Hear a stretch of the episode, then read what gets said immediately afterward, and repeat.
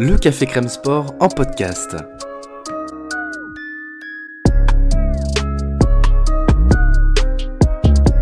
Actualité, analyse, débrief. Le CCS, c'est le média qui vous permet de comprendre le sport. Football, sport américain, rugby, tennis, sport mécanique, divers ou de combat, vous l'aurez compris, tous les sports sont à l'honneur au CCS. Salut les copains, ravi de vous retrouver pour euh, une nouvelle édition de la grosse analyse basket. La grosse analyse, c'est quoi? Eh bien, on se focalise sur un joueur. en l'occurrence, aujourd'hui, on va se focaliser sur deux. C'est la première fois qu'on fait ça d'ailleurs. Et on, comment dire ça, on analyse avec le plus de degrés d'analyse possible, plus on va essayer de voilà d'intellectualiser le jeu un maximum euh, pour essayer bah, de, vous, de vous montrer l'influence, les qualités et les défauts d'un joueur de basket en NBA notamment, puisque voilà c'est ce sur quoi on se on se euh, on se concerte pour le coup. Alors on a fait plusieurs épisodes, on a fait Kelly Olynyk, on a fait Carl Anthony Towns, on a fait euh, on a eu plusieurs épisodes, on a eu Tyler Hero, Tyler Hero c'était le dernier épisode, je dis pas de bêtises, non on a eu Evan Mobley. Evan Mobley. Euh, donc voilà, on, est, on a fait 6 ou 7 épisodes et aujourd'hui, donc, on se retrouve euh, pour parler de la doublette intérieure des Grizzlies, à savoir Jaren Jackson Jr. et Steven Adams. On va en parler euh, de fond en comble, l'attaque, la défense, leur rapport dans les victoires des Grizzlies. Oui, il n'y a pas que Jamorant qui permet aux, Grizzlies d'aller chercher, des, chercher des victoires et de sécuriser, ça y est, c'est officiel, la deuxième place dans la conférence Ouest, mais ça, on y reviendra en filigrane. Et pour m'accompagner, évidemment, qui dit grosse analyse, dit Clément, mais aussi Guillaume. Salut Guillaume. Salut Clément. Ça va vas-tu? Bon, ça va, ça va, ça se remet d'une crève et toi? Moi, j'ai pas, eu, pas eu la crève, mais euh, je me remets d'une semaine euh, un peu ardos en termes de, table. La petite absence de fin de saison, la, petite, petite, semaine de pause de fin de saison pour moi. Voilà, exactement. exactement. pour se préparer pour les playoffs. Exactement. Mais voilà, on a quand même décidé de se rejoindre et de, on a trouvé le sujet de manière assez commune d'ailleurs. Euh, ça, ça, ça, a été dans un sens, on s'est dit, ah, ce serait bien qu'on parle des Grizzlies, mais tiens, Allez, si on parlait de Jaren Jackson et de Steven Adams, puisque les deux sont indissociables euh, dans l'exceptionnel, si on peut dire, la, rare saison des Grises, puisqu'ils sont sur une saison référence dans leur histoire. On va parler d'attaque, on va parler aussi de défense, vous vous en doutez bien. Euh, toi, mon, cher Guillaume, quand tu, quand tu vois les Grises, quand tu vois ces deux joueurs-là, euh, quel est le, ouais, est le, est pour toi l'influence, voilà, pour partir de là, l'influence dans, dans les succès des Grises par rapport à, ces deux joueurs-là?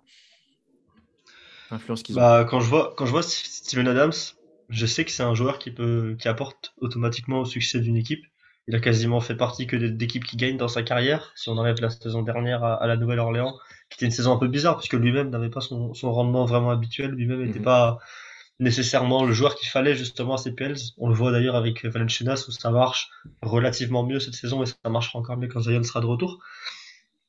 Mais donc il était juste pas dans un système où il fallait qu'il soit, pas entouré des joueurs qui lui correspondaient notamment pas avec un meneur euh, balle en main capable de distiller tant de bons ballons que ça, puisque Lonzo était, euh, a été en partie blessé, n'était pas nécessairement euh, un ball handler qui est qui va prendre 25 pick and roll par match. Ouais, ça Donc il n'était pas utilisé, il n'était pas utilisé même s'il sait le faire. Lonzo n'était pas utilisé au mieux Steven Adams, alors que cette année, bah, il est avec Jamorant et il a permis à Jamorant de devenir l'un des 10, 10, 12 meilleurs joueurs cette saison à NBA compter large, peut-être un, petit peu, un petit peu mieux pour Jamorant, mais en tout cas, il est, il est fondamental dans le succès des Grizzlies, tout comme Jaren Jackson, qui est, euh, avec la présence de Steven Adams à côté de lui désormais, a pu euh, vraiment faire gommer tous ses défauts, notamment au rebond, notamment son indiscipline défensive, et mettre en avant ses qualités. C'est la saison où il fait le plus de comptes par match, c'est la saison où il conteste le mieux, c'est la saison où il est le plus propre en défense depuis le début de sa carrière, et ça lui permet de rebondir magnifiquement de sa blessure, d'avoir l'aide de Steven Adams dans la raquette.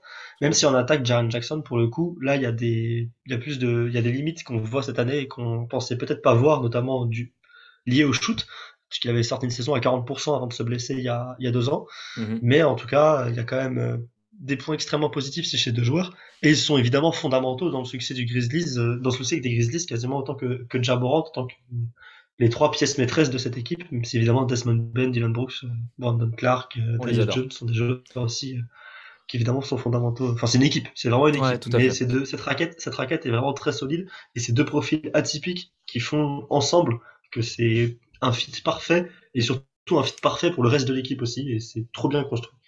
Quand tu, vois les, quand tu vois les 30 équipes en NBA, est-ce que tu te dis pas que cette euh, doublette-là, c'est la plus complémentaire de toute la NBA Avec un Jared Allen, Evan Mobley, avec, euh, tu vois, pour citer d'autres exemples, euh, là, j'en ai pas forcément qui me vient évidemment, parce que chez les gros pivots, après, c'est moins, c'est moins clair, c'est peut-être moins évident. Peut-être Aaron Gordon et, et Nikola Jokic, peut-être. Gordon Jokic fonctionne quand même extrêmement bien. Mais celle-là, elle est tellement nécessaire au succès des Grizzlies que j'en viens presque à, à, penser que si euh, Steven Adams notamment se blesse, j'ai l'impression que c'est une blessure quasiment aussi grave pour les Grizzlies que, que une blessure de Jamorant en fait tout simplement. Mm. surtout en régulière parce que je pense qu'en playoff t'as vraiment besoin de ton premier scoreur qui est Jamorant. C'est un basket un peu différent en playoff, mais en régulière par exemple, euh, franchement je pense que L'un comme l'autre, les deux blessures sont, sont, les deux joueurs sont indispensables. Jaren Jackson peut-être un petit peu moins, même s'il l'est, il l'est, il l'est aussi également. Tu peux essayer de bricoler avec Brandon Clark euh, sur le banc, qui a un profil aussi un petit peu, un profil très athlétique et qui a un profil aussi capable de traîner, même s'il traîne plus du cercle en attaque, qui a un profil plus, euh, ouais, plus, unidimensionnel plus, plus près du cercle, plus unidimensionnel, bien sûr, mais qui est capable de, de plus explosif, on va dire, et puis surtout, tu as fait, as fait sans Jaren Jackson l'an dernier, donc tu as eu l'habitude de faire sans lui un petit peu plus que sans Steven Adams, qui là vient d'arriver et vient de devenir tout de suite le deuxième meilleur joueur de ton équipe. Mais en tout cas, oui, c'est une raquette qui est extrêmement complémentaire. Elle le serait encore plus si Jaren Jackson euh, a réapprenait à shooter à trois points, bien sûr. Mais c'est une raquette qui est extrêmement complémentaire. On la voit dans l'utilisation de Steven Adams, notamment euh, balle en main. On la voit qui permet, du coup, qui libère de l'espace. Si, si ton pivot est balle en main et que ton attaque est aérée, il y a de l'espace, il y a du mouvement, c'est que ta raquette marche dans tous les cas, que ta raquette est complémentaire. Il y a aussi la raquette euh, Vanderbilt Towns, sur laquelle je pense qui marche très bien. on avait parlé de Towns en grosse analyse, très, très sous-côté. Enfin, très, très sous-côté. Très, très, euh, sous-estimé, euh, Jared Vanderbilt. Et la, la raquette Jared Vanderbilt Towns est, aussi assez exceptionnelle cette saison. Mais en tout cas, oui, je pense que cette raquette est l'une des meilleures. Et surtout, c'est quelque chose auquel on s'attendait pas, puisque c'est deux joueurs qui ont le statut de, entre guillemets, role player. Ouais, en NBA, ouais, Steven Adams est un pur role player. Jan Jackson, on pouvait se demander à un moment de sa carrière si ça allait pas devenir All-Star. Moi, personnellement, je trouvais qu'il avait un encore, hein. potentiel immense, et j'y crois toujours en lui d'ailleurs, je pense qu'il sera All-Star un jour, possiblement, notamment s'il règle des problèmes en attaque, mais il y avait quand même pas le potentiel qu'on attendait de cette raquette-là, qui est là, la raquette deuxième de l'Ouest, et qui est fondamentale dans ce succès, encore une fois. Tout à fait. Euh, bah, je t'ai entendu parler d'attaque, donc on va rester là-dessus. On va commencer par se concentrer sur le, sur le secteur quand euh, l'équipe a le ballon, si tu le veux bien. Euh, bon, évidemment, on a affaire à deux, deux, joueurs qui sont totalement différents en attaque, qui ont des rôles complètement différents. Un qui est, semble être plus capable de porter un ballon, tandis que l'autre sert beaucoup dans les tâches usuelles et, et, comment dire, le, travail de l'ombre, le travail nécessaire. Ingrate. Ouais, ouais, un petit peu, un petit peu d'ingratitude, mais, mais je, je, trouve que ça va. C'est un peu des. Enfin, c'est un peu péjoratif, tu vois, alors que pour le coup, euh, Steven Adams, euh, c'est quand même plus que ça. Euh, je vais commencer par une question tiens, par rapport à Steven Adams, une question sur laquelle on peut avoir une réponse assez rapide, je pense, et tous les deux. Est-ce que Steven Adams, c'est pas le meilleur screener de toute la NBA Tout simplement. Bah, ça l'est, tout simplement. La réponse n'est pas beaucoup plus difficile, que ce soit en termes de nombre de screen assists, où il est toujours dans les dans le top 3, top 4, même à l'époque d'OKC, tout ça, genre même dans le top 2, et même, il a même déjà été premier NBA, je crois. Il y a le Gobert aussi qui est dans les premiers en screen Gobert, bien sûr, euh, ces dernières années. Mais Steven Adams, c'est le meilleur. On voit tout simplement, euh, avec ce qu'il a réussi de faire de Jamorant, euh, lui, en lui posant des écrans, quoi. Valanciunas, qui est un excellent poseur d'écran l'an dernier, ouais. Jamorant. Et qui roule mieux, plus vite. Il avait pas ce, ce, truc en, il a un truc en plus, Adams, quand il pose un écran. Et il y a personne à NBA qui l'a. Et aussi la présence et le placement au rebond offensif, même si lui il dit qu'il est trop stupide pour penser au val ballon.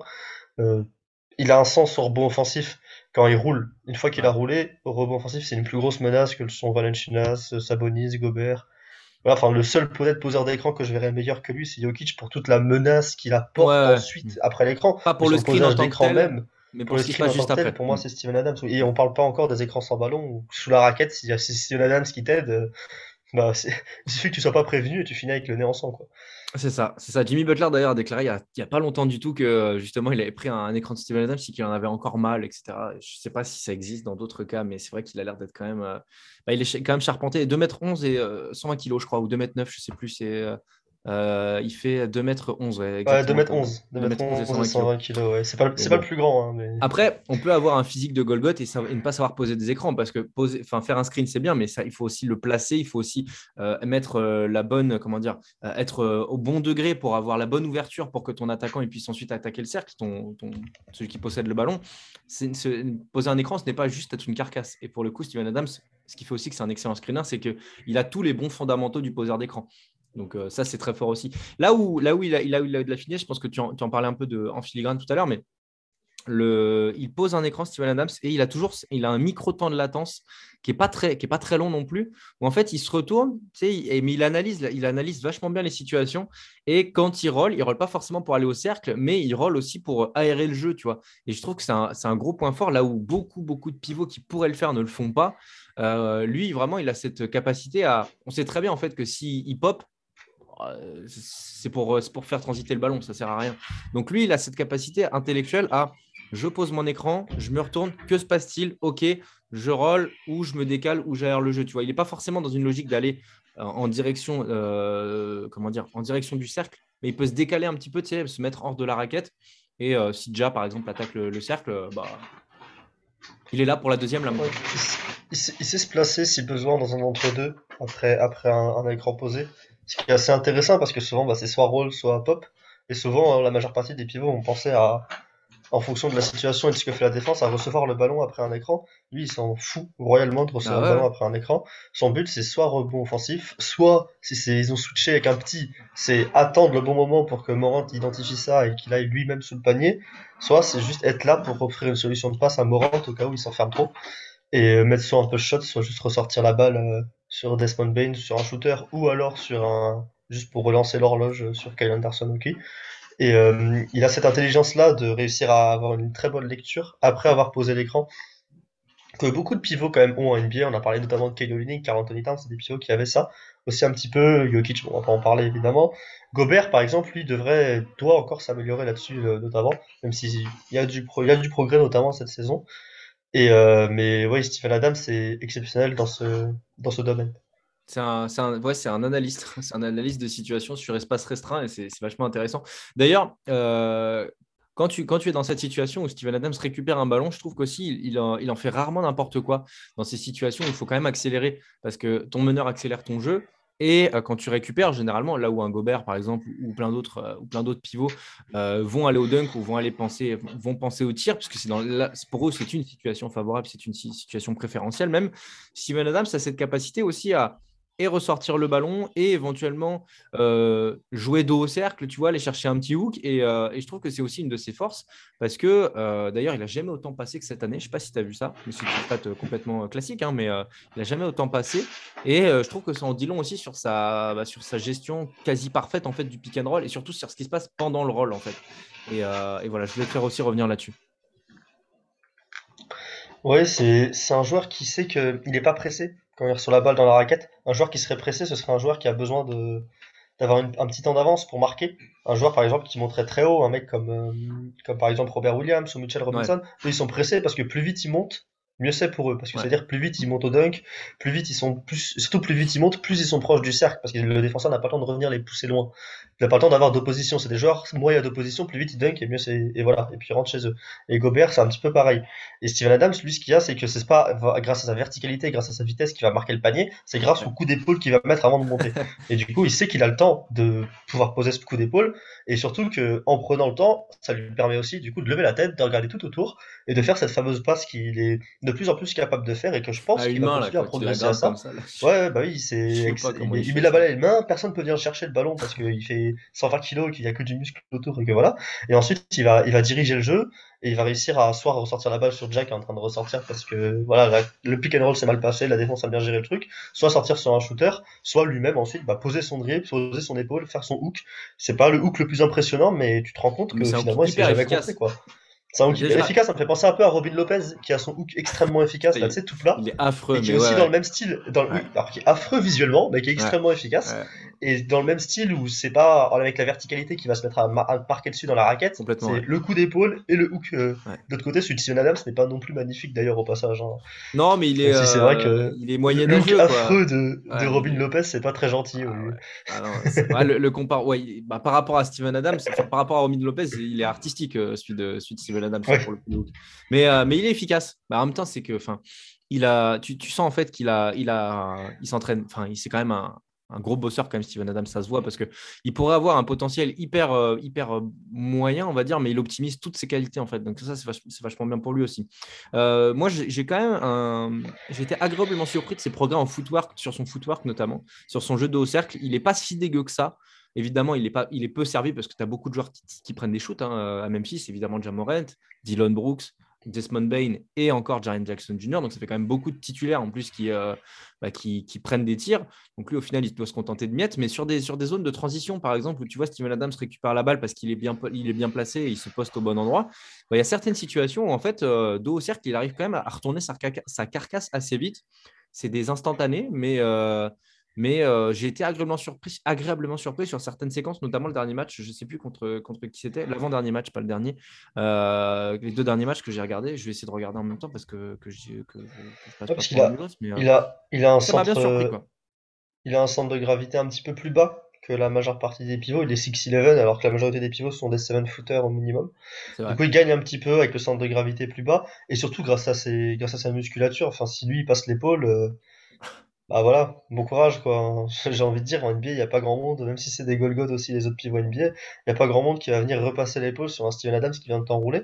Et du coup, euh, combiner un bon footwork à un physique qui est euh, fait pour euh, enrouler ton défenseur et se retourner rapidement, bah ça fait que les deux, les deux donnent une impression que Steven Adams est, est largement capable de, de parvenir à marquer de cette manière. Et puis comme tu disais, c'est vrai qu'il n'a pas beaucoup de ballons. Après, il a eu l'habitude. Hein, il a passé sa carrière avec Westbrook, Kevin Durant, à l'époque à OKC. Ensuite, il a, il a fait une saison euh, l'an passé qui était un peu, un peu bizarre du côté de, de, New, de New Orleans, où il a trouvé pas trop sa place. Là, cette année, il n'a pas le ballon, mais je pense que franchement, ça, ça a l'air d'être peut-être le joueur NBA pour qui c'est le plus le cadet de ses soucis de ne pas toucher le ballon. Mais grave. Mais je crois qu'il a compris son rôle il le demande même pas en fait. Il le demande même pas, quasiment. Il va lever, il va lever un bras de temps en temps, évidemment. Hein, ça reste un joueur de basket. Les rares fois où il le demande, faut lui mettre parce qu'il a identifié qu'il était sur le marqué. c'est ça. aussi qui est bien. Alors, j'en viens à ma, viens à ma, question suivante. Euh, là aussi, c'est pareil, on, c'est fait pour qu'on en discute ensemble, mais euh, exception faite de Nikola Jokic, parce que parce que parce que c'est un cheat code.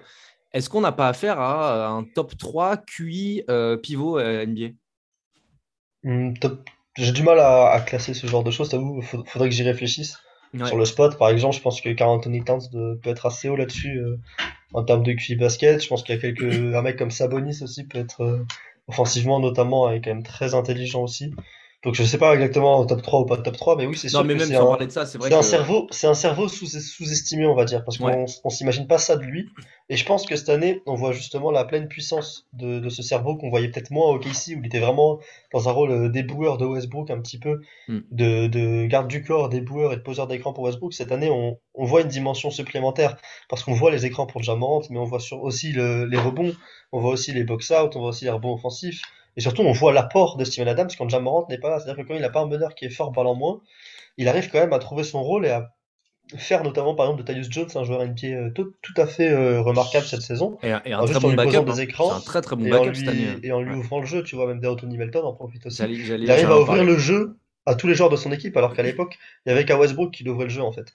Et ça montre qu'il a, qu'il a, progressé, euh, qu'il a progressé dans sa manière de réagir à, à, ce qui se passe autour, et dans sa manière aussi de se fondre dans le collectif, dans l'équipe. Et je pense qu'il a vraiment trouvé sa place, et même dans sa tête, je pense que même il est fait pour ce genre d'équipe, il est fait pour ce genre de collectif. Il n'était pas fait pour, euh, pour le Thunder de Westbrook finalement, il est fait pour ce genre d'équipe et ce genre de collectif. Après, il faut dire que le poste 2 à OKC, avant c'était André Robertson, là t'as Dylan Brooks, tu vois, donc euh, bon.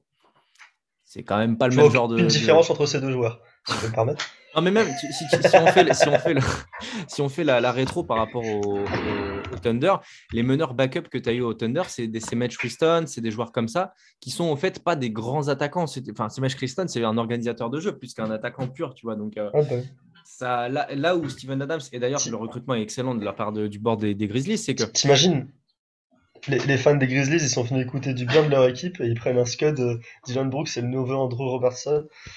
Non, c'est pas, on n'a pas dit ça. On n'a pas dit ça, on n'a pas dit ça. Moi, je l'ai dit, moi, je l'ai dit. Moi, je l'ai dit, hein. Je suis prêt à l'assumer. Alors non, moi je, non, je, me, je, me désolidarise complètement. Ceci dit, il a un shoot qui est pas loin d'être horrible aussi, Dylan Brooks, donc euh, au moins ça rentre. Mais il est vraiment, moi je le trouve horrible son tir. Mais, mais bref, c'est un autre ça débat. Rentre pas cette année, hein, justement. C'était pour ça la blague, c'est que ça rentre pas cette année. il a 30%, 30%, un truc comme ça cette année, donc ça rentre vraiment pas. Ouais, mais il arrive à vivre en mid-range maintenant, donc ça va, il arrive à compenser un peu. Euh. Oui, il a plus de potentiel offensif que Robertson quand même, hein, je rigole bien sûr. Mais euh, dans son rôle, ce serait peut-être mieux qu'il prenne un petit peu moins de shoot quand même dans cette équipe. Complètement. Euh, qu'est-ce qu'on peut dire aussi par rapport au. Bah, j'ai l'impression qu'on a un peu fait le tour quand même sur le jeu de Steven Adams parce que le fait est que on, est, on, est, on est amélioratif. Ah si, euh, il y a quand même quelque chose sur lequel je voulais qu'on réagisse parce que euh, là, on est hyper amélioratif sur le jeu de Steven Adams. Waouh, c'est génial. L'écran, l'espace qu'il offre aux autres joueurs, etc. Mais il y a quand même une question que je me dois de nous poser, c'est celle de la progression offensive balle en main. Parce qu'on a tendance, surtout moi en l'occurrence entre nous deux, à dire oui, Rudy Gobert, putain, vas-y, progresse pas en attaque. Il met un hook, ça y est, on en parle partout en France parce qu'il en fait jamais, machin truc, nanana. Est-ce qu'on n'est pas en droit de se poser exactement la même question pour Steven Adams, tu vois, par souci d'objectivité et par souci de cohérence? Mais à quoi, ça sert? Franchement, à quoi ça servirait qu'il dribble? Ah, mais, non, j'ai pas envie de le voir poser un de match, moi. Non, non, mais même, j'ai pas envie de le voir euh, faire quoi que ce soit. Steven Adams, son attaque, moins il en fait, mieux elle me porte. En soi. Bah, en Ah, mais... Sur Gobert, Gobert, on lui demande. Parce que l'équipe est construite un peu différemment. Et parce que Gobert, on lui demande quand même de mettre des points du côté du tas, même si c'est pas beaucoup, on lui demande quand même de marquer des points. Si Adams, il finit le match à 0 points, mais je gagne, je suis très content, il est très content, tout le monde est très content. Gobert, il finit le match à 0 points, et à 0 points, il est il se dit qu'il y a un truc qui est pas allé aujourd'hui, il fallait qu'on me la serve au poste, tu vois. Mm. Adams, il s'en fiche. Il se dira pas, il fallait qu'on me la serve au poste, c'est des joueurs différents. Moi, je pense ah, c'est aussi parce qu'il a un rôle vraiment offensif, Gobert. Gobert a un, rôle sur le pic qui est très offensif. Oui, il a un rôle offensif, Gobert. Adams, c'est un des rares joueurs en NBA qui n'a pas de rôle offensif. Mm. On a parlé d'André Robertson, bah, il n'avait pas de rôle. C'était peut-être le seul arrière NBA à l'époque qui n'avait pas de rôle offensif. Ah oui. Tony Allen, par exemple. Quand je dis rôle, quand je dis rôle, enfin quand je dis rôle, c'est le pick and roll. Quand je dis rôle ah, offensif, c'est un rôle qui va, qui a pour objectif d'aller au cercle. Mais euh, non, mais c'est à peu près la même chose. Un hein. mot pour moi, ça veut dire la même chose. C'est pour ça quand tu as parlé d'André Robertson, je me suis dit, il a peut-être pas compris ce que je voulais dire. mais, mais euh, Rudy, quand il pose un pic, il va au cercle directement. Il a, sa, il a, sa, il a son autoroute après. Là où Steven Adams, on en revient à ce qu'on disait tout à l'heure, il a un rôle qui n'est pas forcément fait pour aller sur un pick and roll et un tir directement après. C'est là, c'est aussi la différence entre le besoin d'avoir des points côté Gobert et pas forcément côté Steven Adams.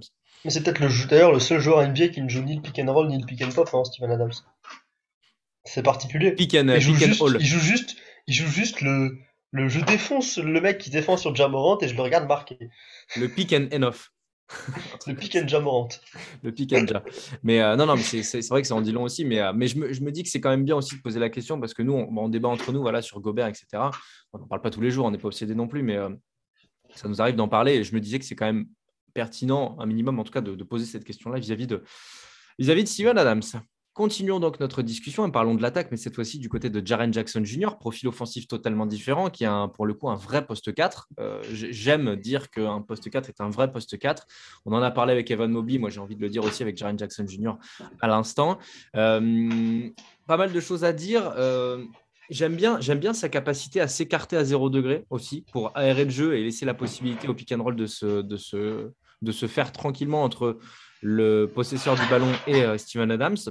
Euh, c'est pas un mauvais poseur d'écran aussi d'ailleurs, hein, pour rester un peu dans le même sujet. Euh, Jaren Jackson, il sait aussi, euh, il sait aussi envoyer les coudes et c'est peut-être un peu plus vicieux, mais c'est aussi efficace. Hein. Enfin, pas aussi efficace que Steven Adams, mais c'est efficace. Ouais, c'est, il apprend. En plus, je pense que Steven Adams aussi, ça doit bien aider. Mais c'est un, c'est sûr que c'est un, un, joueur qui est capable de, de, faire du pick and roll aussi, même s'il le fera très peu quand Steven Adams est sur le terrain. Il a montré que cette saison qu'il était capable, qu'il est capable aussi surtout sur le pick and pop quand même même si c'est compliqué. Alors, tu, dis qu'il sait se placer dans les corners, oui. Il y a une époque où il shootait à 40% dans les corners il y a deux ans. Cette saison, il shoot à 25% dans les corners. Donc, euh, il peut s'y mettre. Hein. Cette année, il n'y a pas grand défenseur qui va y aller et c'est bien malheureux. Je pense qu'on va. C'est quoi Je sais pas si tu veux qu'on commence par ça quasiment, mais. Oh, bah, si tu si vas, on va y aller. Hein. Si tu vas, on va y aller. Euh. Remets-toi à shooter normalement, s'il te plaît. S'il te plaît, tu fais ça, ils peuvent jouer, ils peuvent jouer beaucoup mieux. Ils peuvent euh, étirer beaucoup plus les défenses et lui, il va ouvrir son jeu bien mieux parce que j'ai trouvé que son jeu était, était bon et qu'il fait surtout une meilleure saison qu'attendu euh, avec son avec son manque de shoot quand même. Parce que moi, je pensais que si ce joueur n'avait pas son shoot, il aurait eu du mal à exister pendant un temps, il aurait perdu confiance et tout. Et c'est tout l'inverse cette année. Et bravo à lui de réussir à exister euh, sans son tir cette saison. Mais quel malheur! Quel malheur pour les Grizzlies. Il pourrait être, euh, ça pourrait étirer encore mieux cette équipe. Ça pourrait simplement être une arme en plus d'avoir ce mec qui s'est shooté à nouveau. Quoi. complètement. Avec, avec, euh, avec un Dylan Brooks et un Jaren Jackson qui font une, qui font une grosse saison, enfin qui font une bonne saison au tir, euh, j'ai pas peur de dire qu'ils ont quasiment le, boulot, le, le, bilan des Suns. Hein. Si le sujet vous a plu ainsi que nos interventions, n'hésitez pas à mettre les 5 étoiles ou à mettre un j'aime.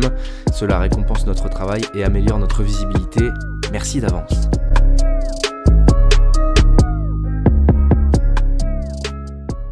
Avec le shoot, est-ce que ça implique derrière, encore une fois, par rapport à l'adaptation de la défense, etc. Tu, gagnes 7 à 8 matchs de plus. Avec je euh, sais pas si tu gagnes 7 à 8 matchs de plus, tu gagnes peut-être un ou deux, mais surtout en playoff t'es un poil moins prévisible, t'as une menace en plus extérieure. C'est surtout pour ça, tu vois, parce que la régulière en soi, ça va pas te faire gagner non plus un- la masse de matchs, tu peux faire sans, sans son shoot, on le voit cette saison. Mais en playoff, par contre, avoir le mec qui est capable de sanctionner, ça aide toujours. On verra, ça se trouve, il va, Ça il peut va venir, hein. feu, ça, Ça se peut trouve, il venir, va réussir, hein, ça peut euh, venir, ça peut, ça peut venir comme ça peut ne pas venir. Mais c'est. Moi, je suis. Surtout que c'est un joueur qui a été out à cause du bas du corps pendant, euh, pendant quasiment un an. Ouais. Et d'habitude, un mec qui est out pendant un an à cause du bas du corps, il travaille pas mal sur ses bras, il travaille pas mal sur son toucher, sur son shoot.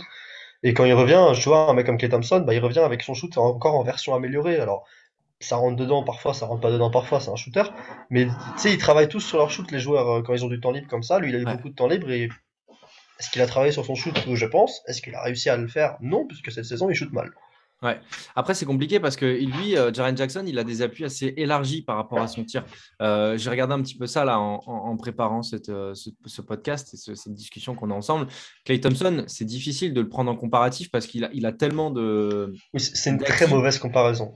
Non, non, Je parlais juste de blessures euh, bas du Bien sûr. corps. hein, Bien sûr, bien sûr. C'est que, que Clay Thompson est tellement spécial et tellement robotisé dans son tir qu'en fait, lui, euh, je veux dire, il peut être blessé à peu près n'importe où. Il va pas perdre ses réflexes, euh, ses réflexes, euh, comment dire, de, c'est- rentré dans son cerveau quoi, son tir aujourd'hui.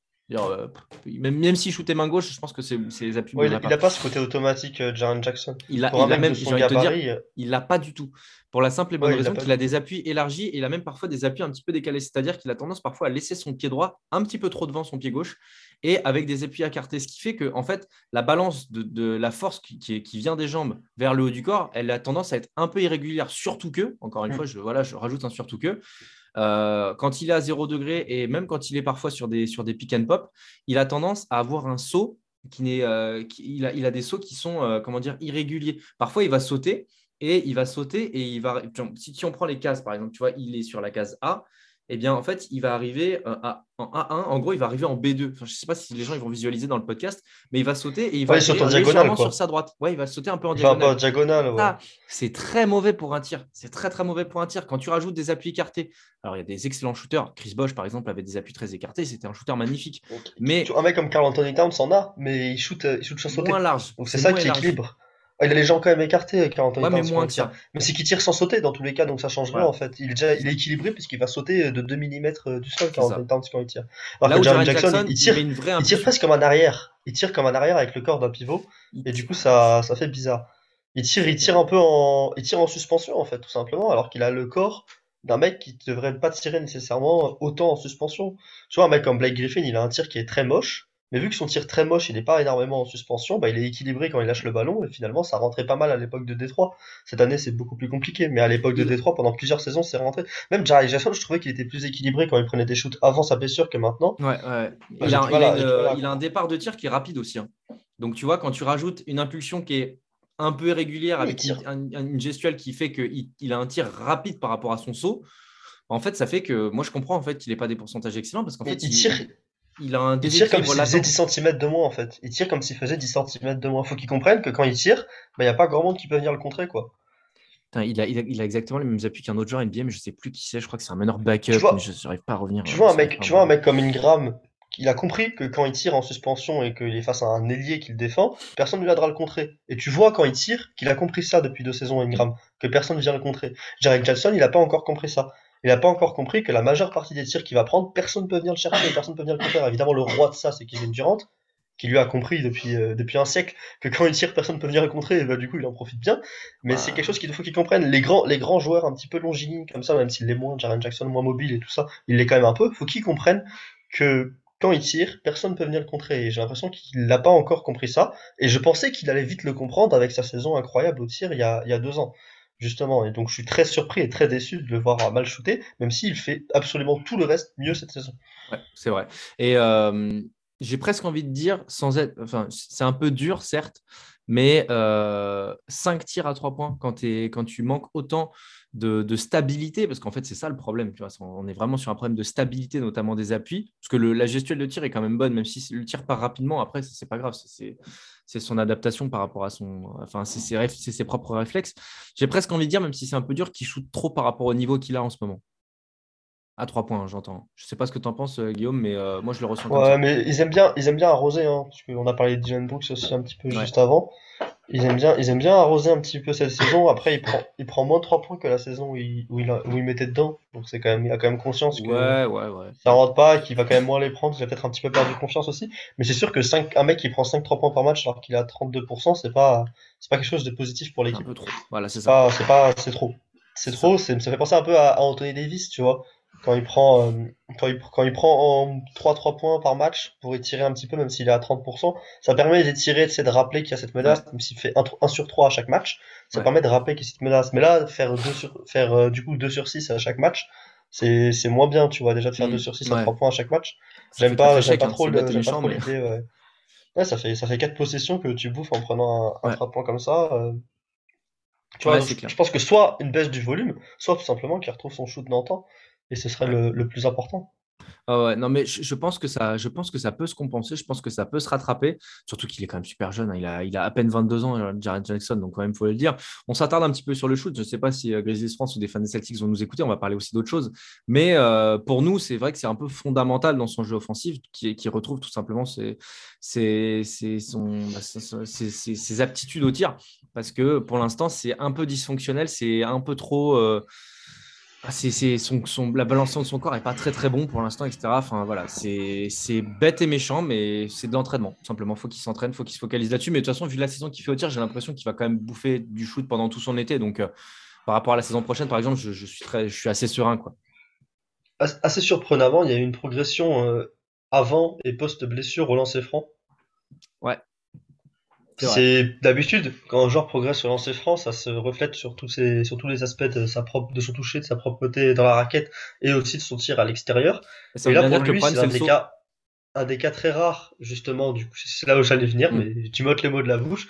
Mais c'est un des cas très rares où une progression au lancer franc n'est pas suivie par une progression au tir, mais l'inverse. Du coup, ça montre que tout est dans l'équilibre du corps et non dans le toucher euh, chez Jamorant, c'est, oh, je vais dire chez Jamorant, pardon. Chez euh, Jaren Jackson Jr., il y a trop de J dans cette équipe. Mais, euh, c'est, euh, mais ça montre en tout cas, ouais, c'est sûr que ça peut venir. S'il a réussi à progresser au lancer franc, c'est qu'il pourra réussir à, à reprogresser ailleurs. Et puis le plus important, c'est qu'il nous l'a déjà montré qu'il était capable de le faire. Donc il, reste- il lui reste juste à refaire la même chose. Exactement. Ah bah là, de toute façon, si on a un, Jaren Jackson qui revient à 39% de, de réussite au tir, euh, les Grizzlies vont commencer à devenir quand même sacrément, euh, sacrément dangereux, encore plus qu'ils ne le sont aujourd'hui d'ailleurs. Euh, autrement, par rapport au bon, au bon, parce qu'il faut quand même parler du bon du côté de Jaren Jackson, moi j'avais deux, trois autres euh, éléments de, de, de, critique, si on peut dire, mais euh, bah, sur son toucher, tu en as parlé sur son tir, mais aussi quand il est à une main, je trouve qu'il a quand même énormément progressé. Sa lecture du jeu offensif a progressé également. Et son dribble, même d'ailleurs, j'ai trouvé qu'il avait un petit peu progressé là-dessus. Toi, tu retiens quoi en fait dans sa progression offensive et dans son niveau offensif pour l'instant côté, côté Memphis? Euh, il sait qu'il shoot mal, mais il s'est pas mis à paniquer cette saison, j'en ai parlé un petit peu tout à l'heure. Il a continué à faire tout ce qu'il savait de faire d'autre que, que shooter. Et ça l'a pas fait paniquer, ça l'a pas, ça l'a pas embêté, ça lui fait même pro- provoquer le, le plus de lancers qu'il provoque dans sa carrière, notamment. Tout à fait. Ça lui a fait un petit peu, je trouve qu'il a, il a confiance dans la raquette, à, une- à sa saison rookie euh, notamment et sa saison sophomore. Il n'avait pas une telle confiance dans la raquette. Là, il a, il a plus confiance dans ce qu'il fait, il a plus confiance dans les arbitres aussi pour lui donner le coup de sifflet. Et il a aussi peut-être plus confiance euh, en son collectif, en l'équipe qui l'entoure, euh, aussi au fait que s'il rate son hook, bah, il y a un Steven Adams qui va, qui va apparaître. Quoi. Même si Valanciunas n'était pas immonde sur ça, et puis Marc Gasol encore avant n'est pas non plus immonde au rebond offensif. Ouais, Mais Steven Adams, c'est sans doute euh, le meilleur rebondeur offensif en NBA depuis, euh, depuis un bon bout de temps, euh, voire même quasiment depuis, depuis qu'il est arrivé dans, cette, euh, dans la grande ligue. Mais oui, Jaren Jackson, il, a il, a, il s'est amélioré un petit peu. En fait, il a une, une, une amélioration, une progression graduelle sur à peu près tous les aspects, ce qui fait qu'il est un meilleur joueur aujourd'hui malgré, euh, malgré son, son trou, son trou d'air, on va dire, euh, sur le Mm. shoot euh, à trois points, qui est assez, assez surprenant. Je pense qu'il faudrait qu'il prenne vraiment exemple sur un, sur un mec comme AD, qui, malgré le fait que son 3 points ne soit jamais vraiment venu à fond à NBA, son mi-distance s'est amélioré au fur et à mesure de, de sa carrière. Il faudrait qu'il ait, qu'il ait au moins à nouveau le mi-distance, euh, le, le mi-distance de tueur qu'il avait, euh, qu'il avait à l'époque. Ça ouvrira déjà bien son jeu avant de se repenser aux 3 points. Faut qu'il fasse ça pareil graduellement aussi. Là, j'ai l'impression, que, il se dit que 3 points ça vaut plus que 2. Mais dans sa situation, s'il se rapproche de 3 mètres et qu'il le met, ça vaut plus que 0 du coup. de- Ah bah ouais. Mais- Excuse-moi, je baille. 19h17, je me la note, celle-là, je vais l'enlever. Mais, euh, mais ouais, non, moi, je, je, trouve que déjà, c'est un pendant parfait par rapport à Jaren Jackson, par rapport à Steven Adams, certes. Mais euh, moi, j'aime bien, j'aime bien ses déplacements. En fait, je trouve que euh, c'est pour ça aussi que je disais que j'aime bien le fait qu'il soit 0% à, à 0 degré, pardon, parfois sur, sur des attaques. C'est que c'est très, très rarement un joueur qui va en déranger un autre. Tu vois, là où des joueurs parfois se perdent un peu dans des systèmes ou dans l'adaptation de ceux-ci, euh, Jaren Jackson, il a, quand même, euh, il a quand même ce réflexe d'épurer le jeu, ce qui dénote aussi un QI hein, de toute façon. Mais, euh, mais voilà, je trouve que son déplacement de basketteur a aussi progressé. Je pense qu'il a pas mal bouffé de matchs en fait, pendant sa blessure.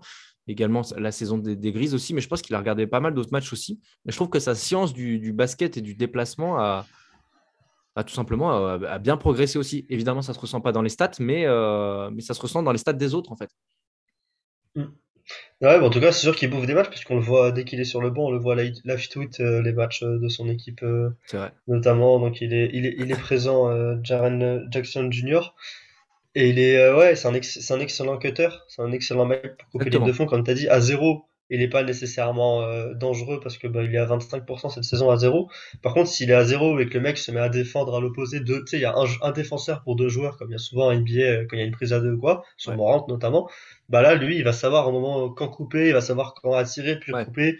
Il sait, il sait bien se déplacer sur le terrain et un, un jour de son gabarit qui se déplace bien, ça fait automatiquement des points gratuits. C'est ce qu'on, c'est ce que j'avais comme argument principal au fait qu'Aaron Gordon, c'était pas une mauvaise idée pour les Nuggets. C'est qu'un joueur athlétique de gabarit d'Aaron Gordon qui se déplace avec un passeur comme Jokic, c'était sûr que ça ferait des choses bien. Et bah là, un joueur comme Jaren Jackson qui se déplace avec beaucoup de joueurs qui savent faire des passes dans cette équipe. Kel Anderson, Steven Adams qui a appris à faire des passes euh, dernièrement, qui fait de bonnes passes désormais. Jamorant qui est aussi un bon passeur. Un mec comme Bain qui est capable. Jones qui est capable. Desmond Bain aussi. Le seul qui est pas capable de faire une passe, c'est Dylan Brooks. Mais euh... on va croire que j'en ai contre lui. on va dire qu'il pense à shooter avant de la faire. Euh, ah, c'est un arrière slasher pur. Hein. un arrière slasher shooter pur. pur mais, mais du coup, oui, c'est ça. C'est que vu qu'il est dans une équipe qui est très collective, qui va toujours lâcher le ballon et qui, euh, et qui du coup fait tourner la balle, tourner, euh, créer du mouvement tout le temps du mouvement. Ça joue, on dirait presque un petit peu parfois le jeu offensif d'une équipe européenne, les Grizzlies cette année. Ça tourne beaucoup, ça tourne très bien. Tout le monde a son rôle, mais tout le monde aussi sait faire le dépassement de fonction au bon moment. Tout le monde évalue quand est le bon moment pour le dépassement de fonction, y compris Jaren Jackson aussi d'ailleurs. Et du coup, il en profite aussi dans ce système de couper au bon moment, de recevoir le ballon. Et tu fais 2 mètres 11, tu fais 109 kg, tu coupes au bon moment, tu as de bonnes mains, soit tu vas récupérer des lancers France qui récupèrent le plus de sa carrière cette saison, soit tu vas marquer dans la raquette, tout simplement. Tu bonifies le jeu, tout simplement. Euh, est-ce que tu veux dire quelque chose de plus en attaque? Parce que c'est vrai que ça fait quand même pas mal de temps qu'on parle d'attaque. Non, moi je, veux, moi, je veux, moi je veux enfin féliciter Jaren Jackson. Ça fait longtemps à chaque fois que je parle des Grizzlies en podcast depuis, depuis plus d'un an désormais que j'en ai marre de ses fautes. J'ai toujours dit que son problème principal c'était ses fautes, qu'il fallait les corriger. Je l'ai dit naïf, dans tout podcast où on m'a amené à parler de lui et bah enfin, il commence peu à peu à être de moins en moins naïf, de moins en moins plongé dans les feintes, de faire de moins en moins de fautes tout simplement. Et ça me fait très plaisir parce que ça nous permet de le voir plus souvent, plus longtemps sur le terrain. Et c'est trop bien quoi. Même si c'est encore euh, difficile, il y a encore beaucoup de matchs qui finissent à 5 fautes. Il s'est fait exclure que 3 fois cette année. Mm. sur 75 matchs, ce qui est une énorme progression pour ah lui. Bah il y a beaucoup de matchs qui finissent à 5 fautes, mais au moins il fait pas la sixième, ce qui est quand même une progression aussi. Je pense que Steven Adams à côté, ça l'aide légèrement aussi, parce qu'il a un poil moins de choses à faire sous le cercle, même s'il avait déjà pas tant de choses que ça sous le cercle, qu'il avait toujours Valenciunas quasiment avant. Il y a encore un poil moins, puisque Steven Adams est exceptionnel en défense euh, intérieure. Mais en tout cas, il a progressé là-dessus et je veux juste lui dire bravo parce que et sans se cacher. ça fait longtemps que je le cherche là-dessus. Et sans se cacher, puisque les blocs sont là en fait. Et, il, augmente, il, a augmenté toutes ses métriques de shoot contesté et tout ça, donc il se cache pas, il le fait juste mieux. Et oui, sa stat au, contre qui augmente, et aussi évidemment, bah, quand tu fais un contre, mais qu'il n'y a pas de faute, qu'il n'y a pas faute dessus, alors qu'avant il y avait faute dessus, bah, ça te fait un contre en plus. Et pour l'attaquant, c'est plus difficile aussi, parce qu'avant, en fait, les attaquants, ils se satisfaisaient de se dire, ok, bon, je vais faire ma première feinte. De toute façon, je vais aller sur la ligne de lancer franc, donc euh, les, attaquants se régalaient. Et là, pour le coup, il est plus dissuasif, donc il est plus dangereux. Et les arbitres aussi. Ça veut dire qu'au fur et à mesure que toi t'es plus propre en défense, ça rentre dans la tête des arbitres que lui il va pas faire six fautes dans le match aujourd'hui, qu'il faut pas faire attention au moindre déplacement de ce joueur parce qu'il a l'habitude de faire des fautes. Et du coup, au fur et à mesure, les arbitres aussi vont faire euh, moins attention à lui et il aura plus de liberté en défense. Je pense notamment par exemple à un Robert à l'époque qui était identifié comme un défenseur très propre quand il, quand il montait, qui montait très droit et qui du coup euh, avait le droit un peu plus de liberté quand il contestait un tir que certains autres joueurs. Gobert par exemple a un peu plus de droit de liberté de contester un tir. Il y a Andrew Bogut qui a parlé de ça dans un podcast il y a pas longtemps. Il a dit les écrans que je posais avec les Warriors en 2016, si c'est un autre joueur qui les pose aujourd'hui, ce sera faute à chaque fois. Tu vois, il avait, ils avaient réussi à inscrire dans la tête d'un arbitre que ce joueur doit avoir plus de liberté sur les écrans. Alors est-ce que c'est normal, est-ce que c'est légal, est-ce que c'est légitime, je sais pas. Mais en tout cas, on sait qu'il y a des choses qu'on peut inscrire dans la tête d'un arbitre. On a vu James Harden l'inscrire des choses dans la tête des arbitres aussi il y a pas très longtemps NBA. Hein. Et euh, Trey Young aussi, évidemment, le faire. Et Jaren Jackson, faut qu'il inscrive dans la tête d'un arbitre Non, je ne suis pas ce mec que ce soir tu vas lui mettre six fautes et lui faire le signe de l'exclusion et tu seras content, ça te fera une jolie photo. Non, maintenant, je ne suis plus exclu en NBA. Et il commence à le mettre dans la tête des arbitres et du coup, c'est un cercle vertueux qui fait moins de fautes, moins de fautes sifflées. plus de dissuasion envers le défenseur, donc moins de défenseurs qui t'attaquent, donc moins de fautes, et ainsi de suite. Tu vois, à l'époque, vertueux. Jaren Jackson, à l'époque, t'arrives sur le terrain, tu, t'es coach, tu dis, Jaren Jackson en foul trouble, c'est l'un des objectifs du premier quart-temps. Deux fautes sur Jaren Jackson en fois, il a fini à 2-3 fautes au bout de. L'objectif du premier quart-temps. Et, et bah, c'est moins le cas. C'est toujours le cas parfois, mais c'est moins le cas. Et attention, en playoff, ça, c'est l'un des points que j'ai envie le plus d'observer, c'est voir son comportement défensif en playoff. Si en playoff aussi c'est moins le cas, là, c'est une vraie progression et c'est un vrai point clé pour les Grizzlies défensivement. Quand tu sais que c'est un joueur qui, euh, au maximum de sa carrière, jouait 28 minutes par match, quand même, c'est fou. Hein. C'est juste lié. Alors, il y, a un bout de fragilité aussi euh, physique. Il ne faut pas abuser non plus. 28 euh, minutes quand tu es un joueur comme Jaren Jackson, c'est peu, quoi. C'est juste peu, quoi. Enfin, c'est fou. C'est fou. Mais bon, bref. Parlons de défense maintenant, donc. Et puis, euh, c'est ce sur quoi, évidemment, bah, c'est le plus facile de parler, puisque c'est ce sur quoi aussi sont vachement réputés, ces deux joueurs-là. Euh, pour essayer d'aller vite, parce que bon, c'est vrai que le podcast avance déjà. c'est qui pour toi le capitaine de défense? Est-ce que c'est pas aussi Jaren Jackson Jr., tu vois? Plus encore que Steven Adams il le, il le sera un jour.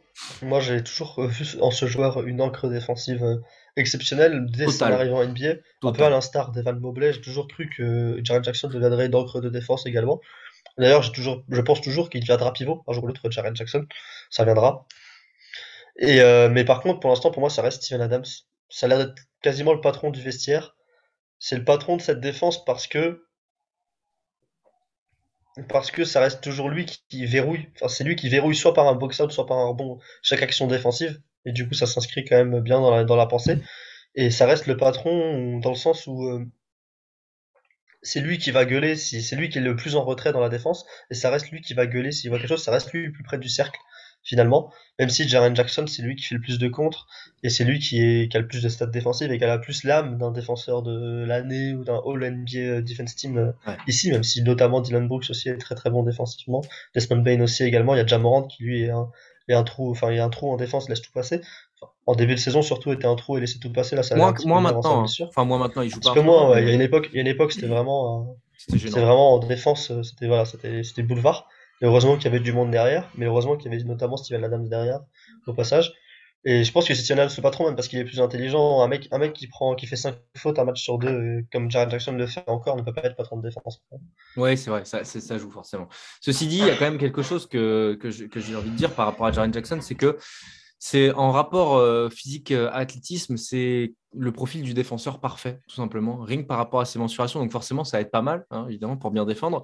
Mais euh, ce, qui, ce qui va dans, dans, le sens de ce que tu disais aussi, c'est que c'est le défenseur qui défend face au Giannis, face au LeBron, face à tous ces joueurs-là, en fait, tous ces joueurs spéciaux et ces postes 3 physiques et denses. Et ben, c'est lui qui défend dessus sur Kevin Durant aussi, évidemment c'est lui qui défend dessus et c'est lui qui défend le mieux en fait. Enfin, il fait partie des joueurs qui défendent le mieux sur ces joueurs-là, tu vois. Et euh, par rapport à, dans, la, perspective d'un Deepoy, même si voilà, c'est pas c'est pas c'est pas une fin en soi, mais euh, mais ça compte vachement. Il a un volume physique, c'est l'archétype parfait, oui. Ouais. C'est l'archétype, c'est l'archétype du défenseur de l'année actuelle en NBA. Ce qu'on aime voir en défense en NBA. Euh... Giannis c'est le, le défenseur ultime, on va dire en NBA actuellement. Et euh, mais euh, un mec comme Jaren Jackson Jr. a le potentiel d'être un pas loin de Giannis en défense euh, s'il arrive à, régler un petit peu son, sa tête sur les sur les feintes et s'il arrive à prendre un petit peu de muscle pour défendre au poste quoi. Ouais. Ouais, pour l'instant, il est dans le range d'un Bama Bayo quoi. Un petit peu, ouais, mais la, la version la version la version mini, enfin la version la version fine de Bama Bayo qui va un petit peu mieux switcher sur le périmètre mais qui par contre peut pas te tenir du tout à Embiid au poste. Quoi. Ouais, tout à fait. Tout à fait, tout à fait. Euh, moi, j'aime beaucoup, j'aime beaucoup aussi sa vitesse latérale parce que c'est bien en fait d'avoir un physique, c'est bien d'être capable de, de, résister au contact. Et c'est là où Jaren Jackson aussi est capable de. Je ne sais pas s'il a montré des progrès, mais tu vois, par exemple, quand on parlait d'Evan Mobley, euh, dans, nos, dans nos axes de progression défensifs, qui ne sont pas nombreux, mais quand même, il y avait cette euh, résistance au contact. Jaren Jackson, pour ne, pas, ne pas exploser au coup d'épaule. Voilà, c'est ça. Jaren Jackson, le fait peu, Jaren Jackson. Je pense qu'il y a un truc qui doit l'aider, c'est s'entraîner tous les jours avec son compère dans la raquette. Je pense que quand tous les jours tu t'encaisses des post-ups de Steven Adams à l'entraînement le matin et que tu as match l'après-midi, bah quand tu vas encaisser les post-ups de Carl Anthony Towns euh, l'après-midi parce qu'il y a eu un switch ou quoi, ça fait peut-être un bah, peu moins mal. Ça fait peut-être un peu moins mal. ça fait peut-être un peu moins mal. Tu prends l'habitude et puis il a pris, il a pris des kilos. Il a poussé à la salle pendant sa blessure. Ça, ça 109 kilos, c'est sûr et certain. Ouais, il a pris, il a pris du poids depuis son arrivée en NBA et il commence à aussi euh, s'habituer à cette prise de poids. Et euh, il va continuer à s'habituer à prendre du poids, à, la prise de poids, et ça va le, continuer à l'aider à s'améliorer en défense. Le seul point, ce serait que la prise de poids ne trahisse pas par un manque de mobilité ensuite.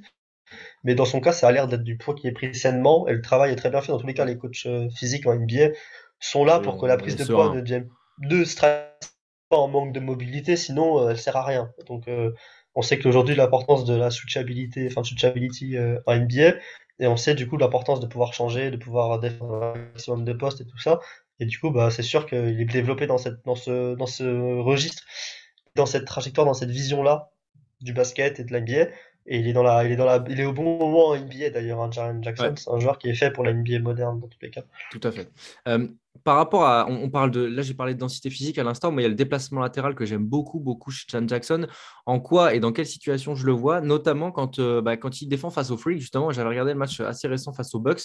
Et euh, c'est tout con, mais c'est pour moi, c'est vraiment éloquent. Quand il défend sur un gars comme Giannis, il défend face à Giannis. Il ne l'oriente pas sur un côté. Tu sais, là où, là où parfois un défenseur qui n'a pas 100% confiance en ses aptitudes va avoir tendance à orienter sur une main faible, tu vois, pour orienter un petit peu le jeu et essayer de, de, de, tromper un petit peu euh, l'attaquant, en tout cas de l'envoyer vers une direction pour, le, pour, pour le, sortir de son aisance. Jaren Jackson, lui, défend face, il en a rien à foutre. Il te dit, je t'emmène à droite, tu m'emmènes à gauche, tu m'emmènes à droite, tu m'emmènes à gauche, je m'en fous, je défends. Ça veut dire quoi? Ça veut dire qu'il a la résistance au contact, comme on l'a dit. Ça, veut dire aussi qu'il a le coup de rein, le coup de déplacement latéral qui est super fort. Et ça, pour un défenseur, c'est juste primordial, surtout quand tu es un défenseur extérieur, comme euh, bah, Jared Jackson est capable de le faire en défendant sur Détroit.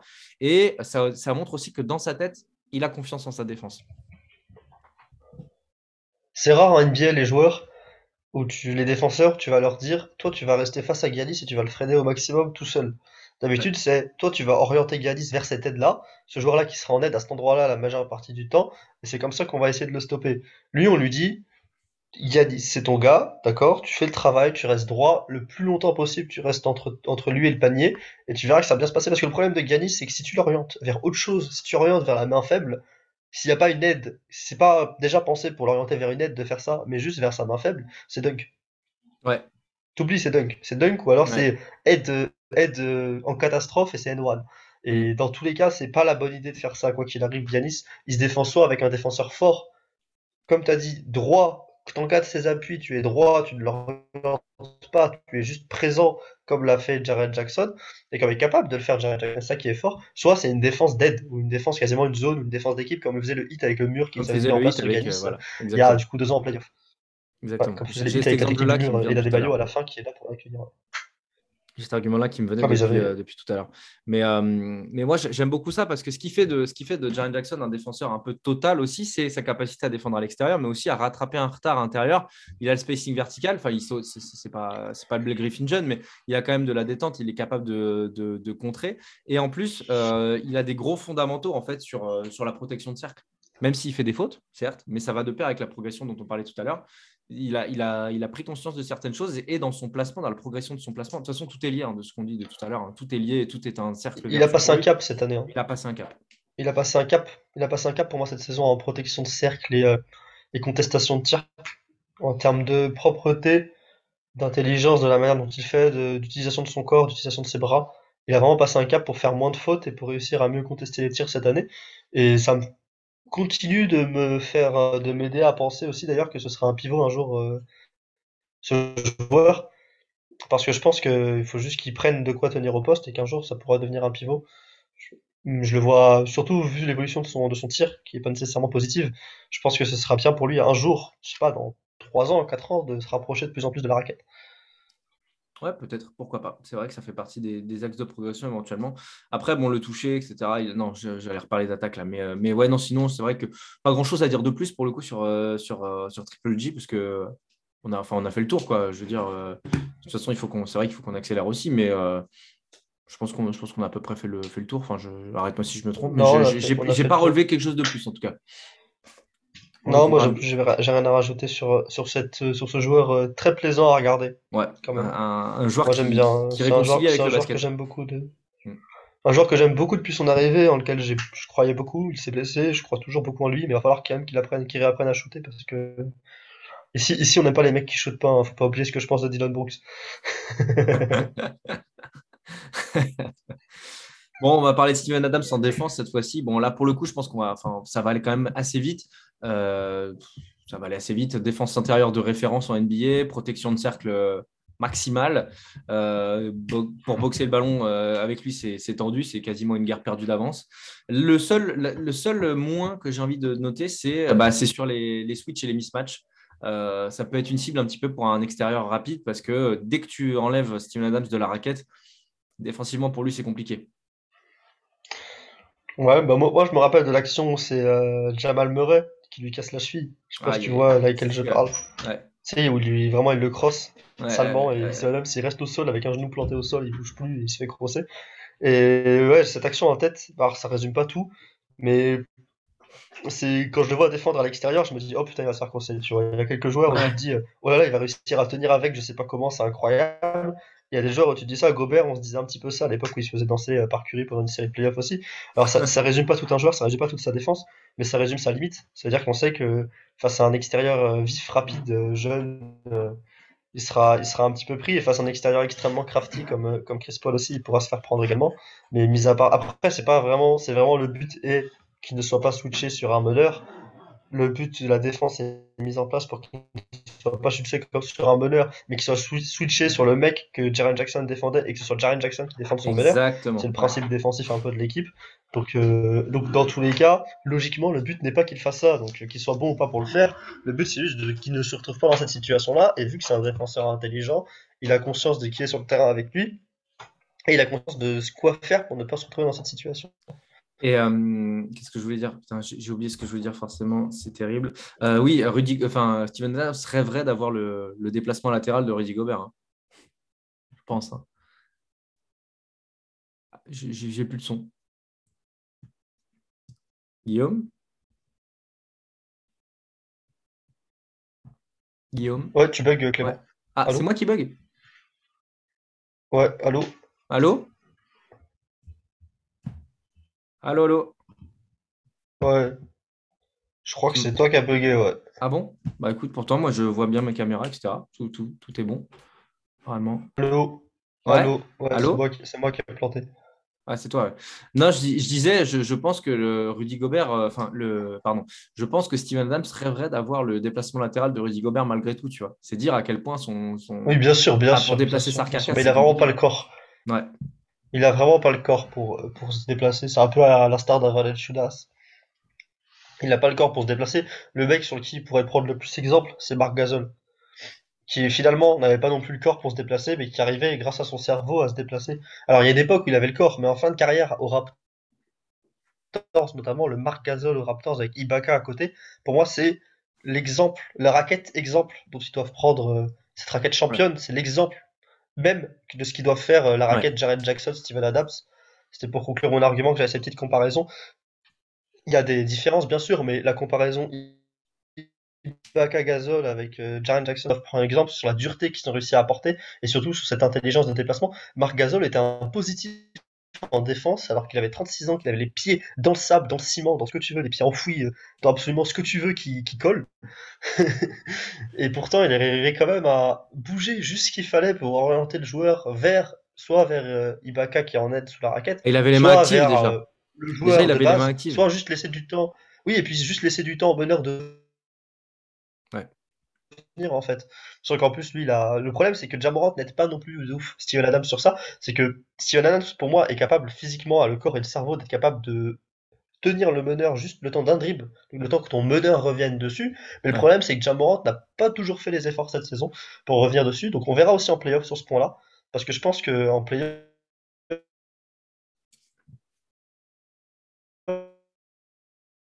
on verra si les jeunes en playoff ont du mal à attaque et du coup vont se reposer en défense pour reprendre du, pour reprendre euh, confiance attaque. Et du coup, euh, ça peut aider aussi Stephen Adams sur les, sur les défenses de pick and roll. Hmm. Ouais, tout à fait, tout à fait, tout à fait. Bon, là, tu as, été très complet, donc j'ai pas grand chose de plus à rajouter. De toute façon, je pense que là, ça fait quasiment une heure en plus qu'on est, en, est en train de, de, parler de tout ça. Euh, à quoi, est-ce que ça sert vraiment à quelque chose qu'on parle de, de, la défense de Steven Adams en dehors de, ce petit point négatif, si on peut dire?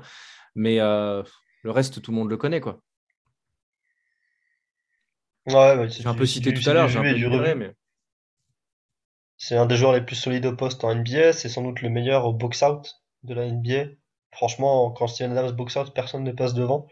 C'est un joueur qui lit très bien les rebonds, c'est un joueur qui lit très bien défensivement, c'est un joueur qui n'a pas de verti qui n'a quasiment pas de verticalité, mais qui est très solide, qui fait assez peu de fautes. C'est un joueur qui fait peu de fautes en plus, hein. c'est deux fautes par match. Hein. Deux fautes par match. Steven Adams en moyenne. Cette saison. Et en carrière, et en carrière, c'est 2,5 par match. Hein. Pour un pivot, c'est l'un des pivots NBA titulaires qui fait le moins. Et deux fautes par match, c'est vraiment que dalle, que dalle, que dalle, que dalle. c'est clair. C'est-à-dire, Embiid, Embiid l'affronte, il, tire 4 lancers francs sur le match, hein, logiquement. Mais je crois, que c'est, je crois que c'est arrivé il y a pas si longtemps que ça. lancers francs. Justement, c'est ça qui est impressionnant, c'est que c'est, que même s'il affronte un joueur qui va faire, qui va faire euh, provoquer beaucoup de fautes, bah avec Steven Adams, bah, il les provoquera pas. Et ça, c'est, et ça, c'est trop bien c'est vraiment trop trop bien à voir. Et en playoff aussi, c'est bien à avoir d'un pivot qui est propre. Comme ça, on se rappelle des Celtics d'Alorford notamment, qui avait Alorford qui était très propre en pivot. Et ça les avait beaucoup aidés l'année où ils font le run euh, sans Kyrie Irving. Vers les finales là hmm.